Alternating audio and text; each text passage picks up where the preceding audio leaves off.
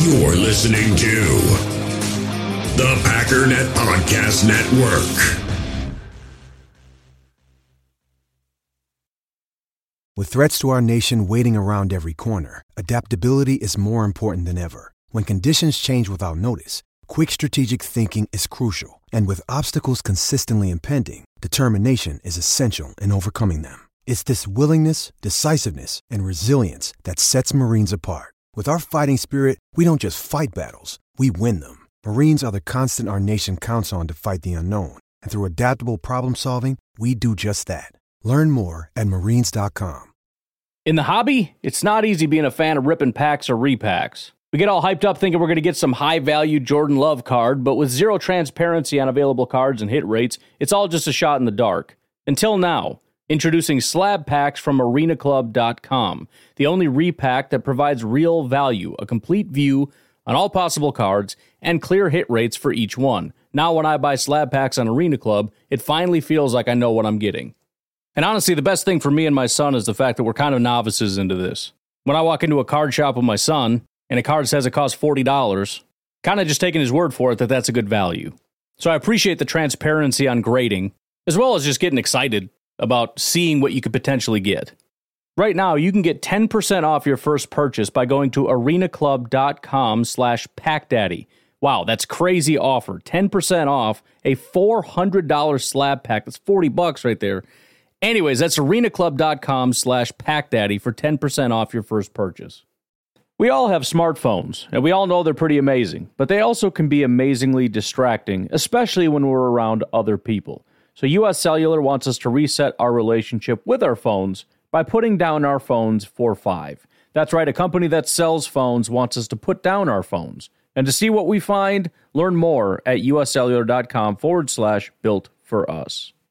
It's time to talk about the Green Bay Packers.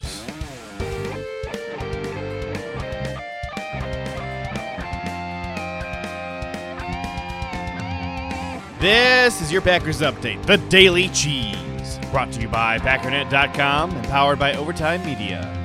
The Daily Cheese is a collaboration with the Packernet Podcast, hosted by Ryan Schlip, the Pack Daddy. And I am your host, JJ Leahy. Before I do anything else, let me make sure that you are aware that kickoff time for the game has changed. Breaking news. The Packers Falcons game has been moved to 8 o'clock Central Time, or if you're in Eastern Time like me, 9 o'clock. Davante Adams is confirmed out for tonight's game against the Falcons. Julio Jones and Calvin Ridley for the Atlanta Falcons are in. Christian Kirksey and Al Lazard are on injured reserve. Marcedes Lewis is doubtful with a knee injury. He did not practice all week. I would be shocked, shocked, I tell you, if he plays this week. Jaire, DeGuara, and Kenny Clark are all questionable. DeGuara seems like the least likely of those three to play. He was limited in practice for Friday and Saturday, did not practice on Thursday. Kenny was limited in all three practices. I think his odds of playing are low, but not non existent. Jaire was full participation on Thursday and Friday, did not practice on Saturday. He's struggling with hand and knee injuries. Rashan Gary seems unlikely to play. He was limited most of the week, did not practice on Saturday.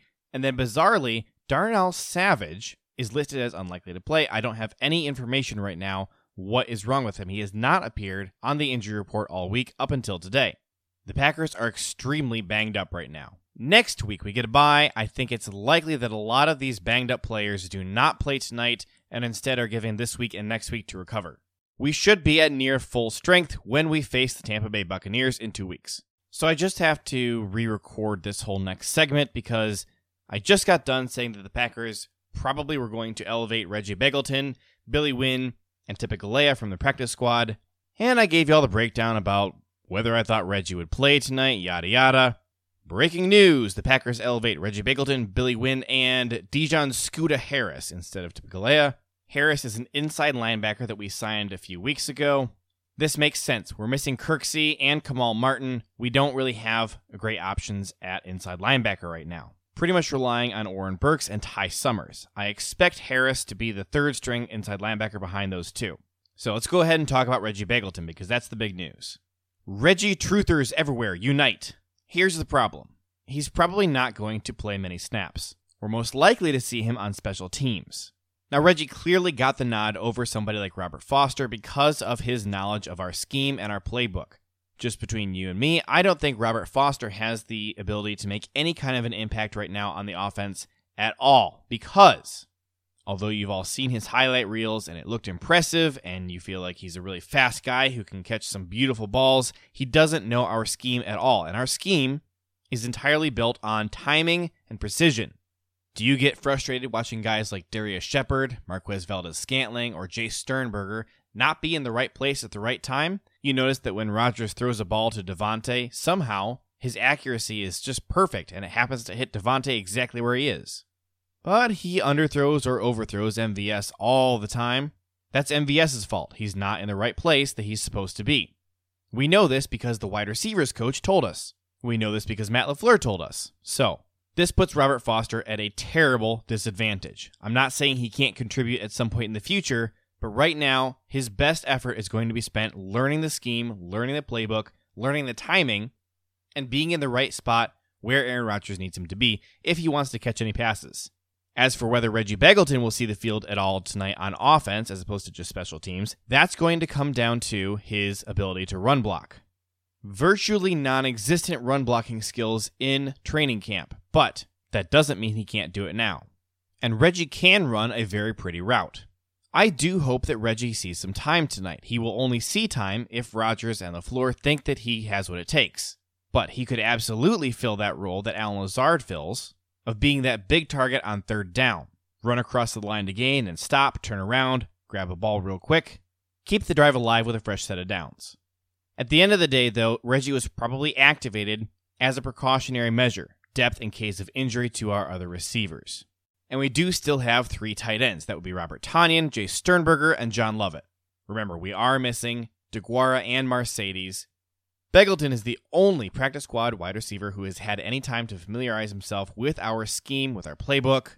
The idea that you're going to call anyone else up there and put them out on the field and have them in the right spot at the right time, connecting with Aaron Rodgers, really it's a waste of time. The final thing to keep in mind here is that Reggie Begelton, Robert Foster, Juwann Winfree, Caleb Scott, these guys would be absolutely dependent upon to run block. That's a staple of the Matt LaFleur offense. He would rather have somebody out there who can run block, or he'll give your spot to somebody else entirely, whether they can catch passes or not.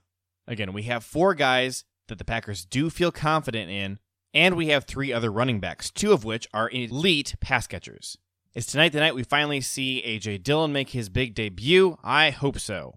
One other interesting note punter J.K. Scott did not practice on Saturday. He's questionable with an illness. Let's be frank here. I'm sure he plays. This was two days ago now. The Packers have not made any move to sign another punter temporarily. I did some research. I'm not able to find any examples of Mason Crosby punting in the past. Let's be clear, this could be a very harrowing game.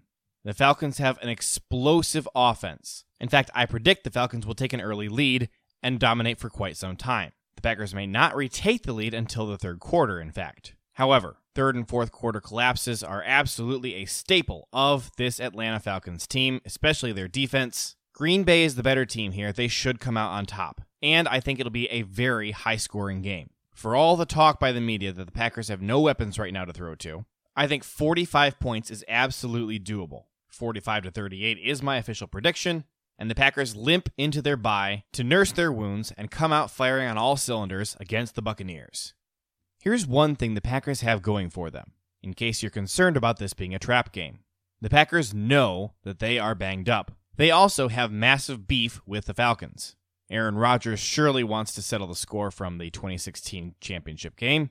Matt LaFleur is a former quarterback coach for Matt Ryan and the Falcons, it would be humiliating for him to lose to them tonight. Additionally, the Falcons are terrible at running the ball. They also have a very poor pass blocking offensive line, which should provide Za'Darius Smith the opportunity to get home.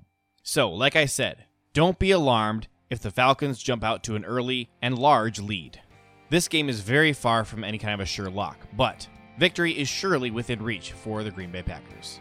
That does it for today. Try and stay awake tonight as we watch this ridiculously late game. For more in depth analysis and a look at Packers strategy, make sure you're subscribed to the Packernet podcast, hosted by the Pack Daddy, Ryan Schlip.